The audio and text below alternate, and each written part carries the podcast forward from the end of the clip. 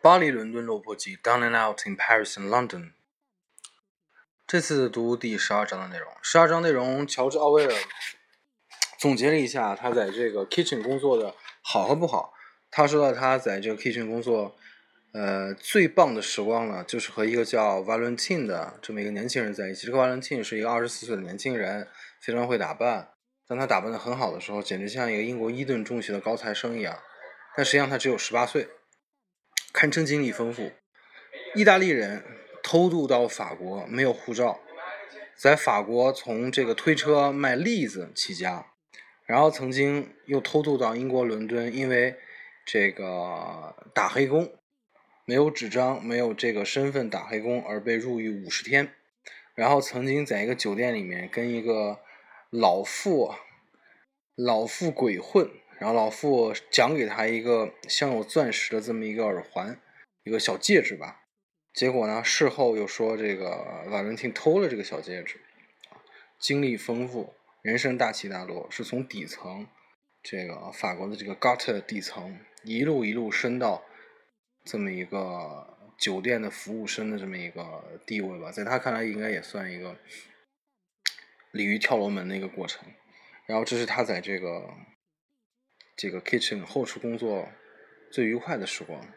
这个 Valentine 的特点就是在工作期间会对乔治·奥威尔恶语相向，但是呢，工作时间以外则是平等的对待乔治·奥威尔，非常有意思，划分这个工作与私生活。然后乔治·奥威尔说，他最糟糕的时光就是在后面帮着洗碗，这个清理碗筷啊，洗这个后厨的像。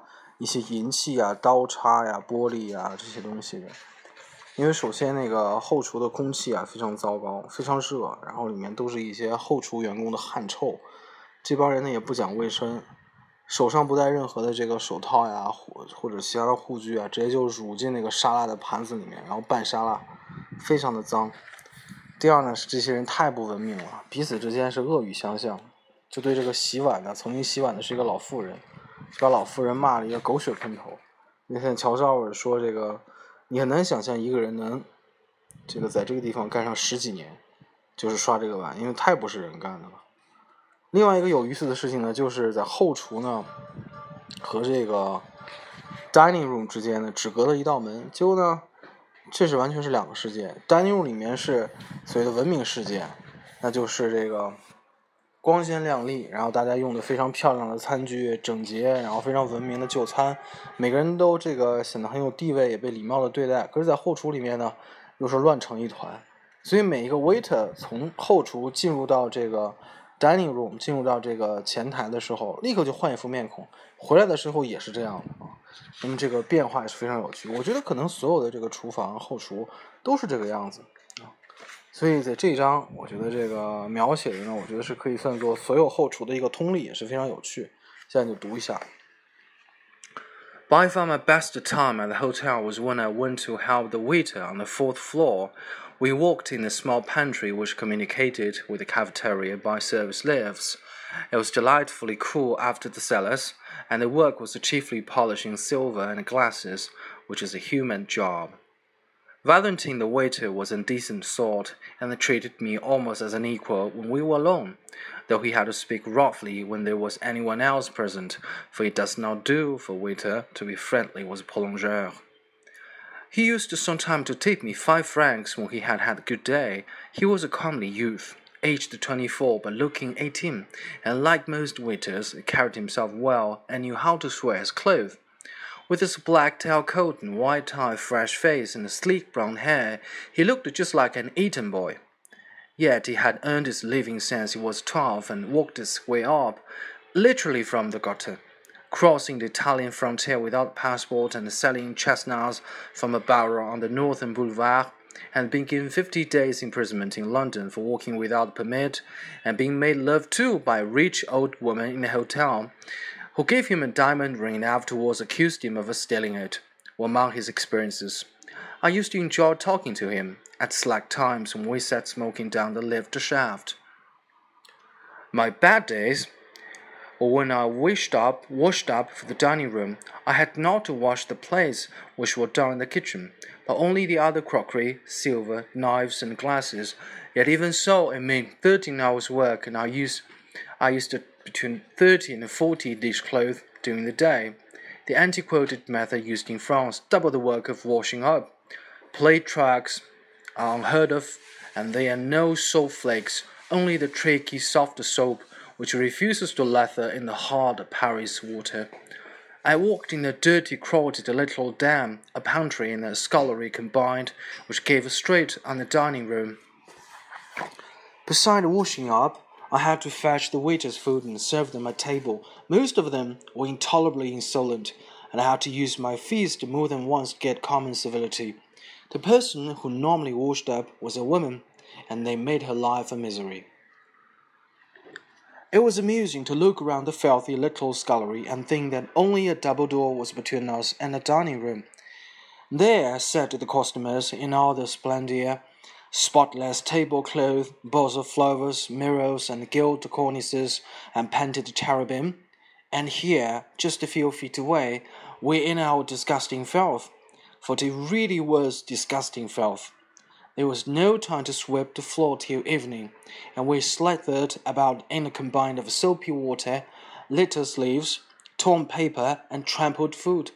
A dozen waiters with their coats off, showing their sweaty armpits, set the table mixing salads and sticking their thumbs into the cream palms. The room had a dirty mixed smell of food and sweat. Everywhere in the cupboards, behind the piles of crockery, were scarlet stores of food the waiters had stolen. There were only two sinks and no washing basin. It was nothing unusual for a waiter to wash his face in the water in which clean crockery was rinsing. But the customers saw nothing of this. There were cocoanut mat and a mirror outside the dining room door, and the waiters used to preen themselves up and go in looking the picture of cleanliness. It is an instructive sign to see a waiter going into a hotel dining room. As he passes the door, a sudden change comes over him. The set of his shoulders alters. All the dirt and hurry and irritation had dropped off in an instant. He glides over the carpet with a solemn priest-like air. I remember our assistant, Maître d'Hôtel, a fairly Italian, posing at the dining room door to dress an apprentice who had broken a bottle of wine shaking his fist above his head, and he yelled. Luckily, the door was more or less soundproof. Tu me? Do you call yourself a waiter, you young bastard? You a waiter? You are not fit to scrub floors in the broth that your mother came from, Maquereau. Was failing him, he turned to the door, as as he opened it, he delivered the final insult in the same manner as Squire Weston in Tom Jones.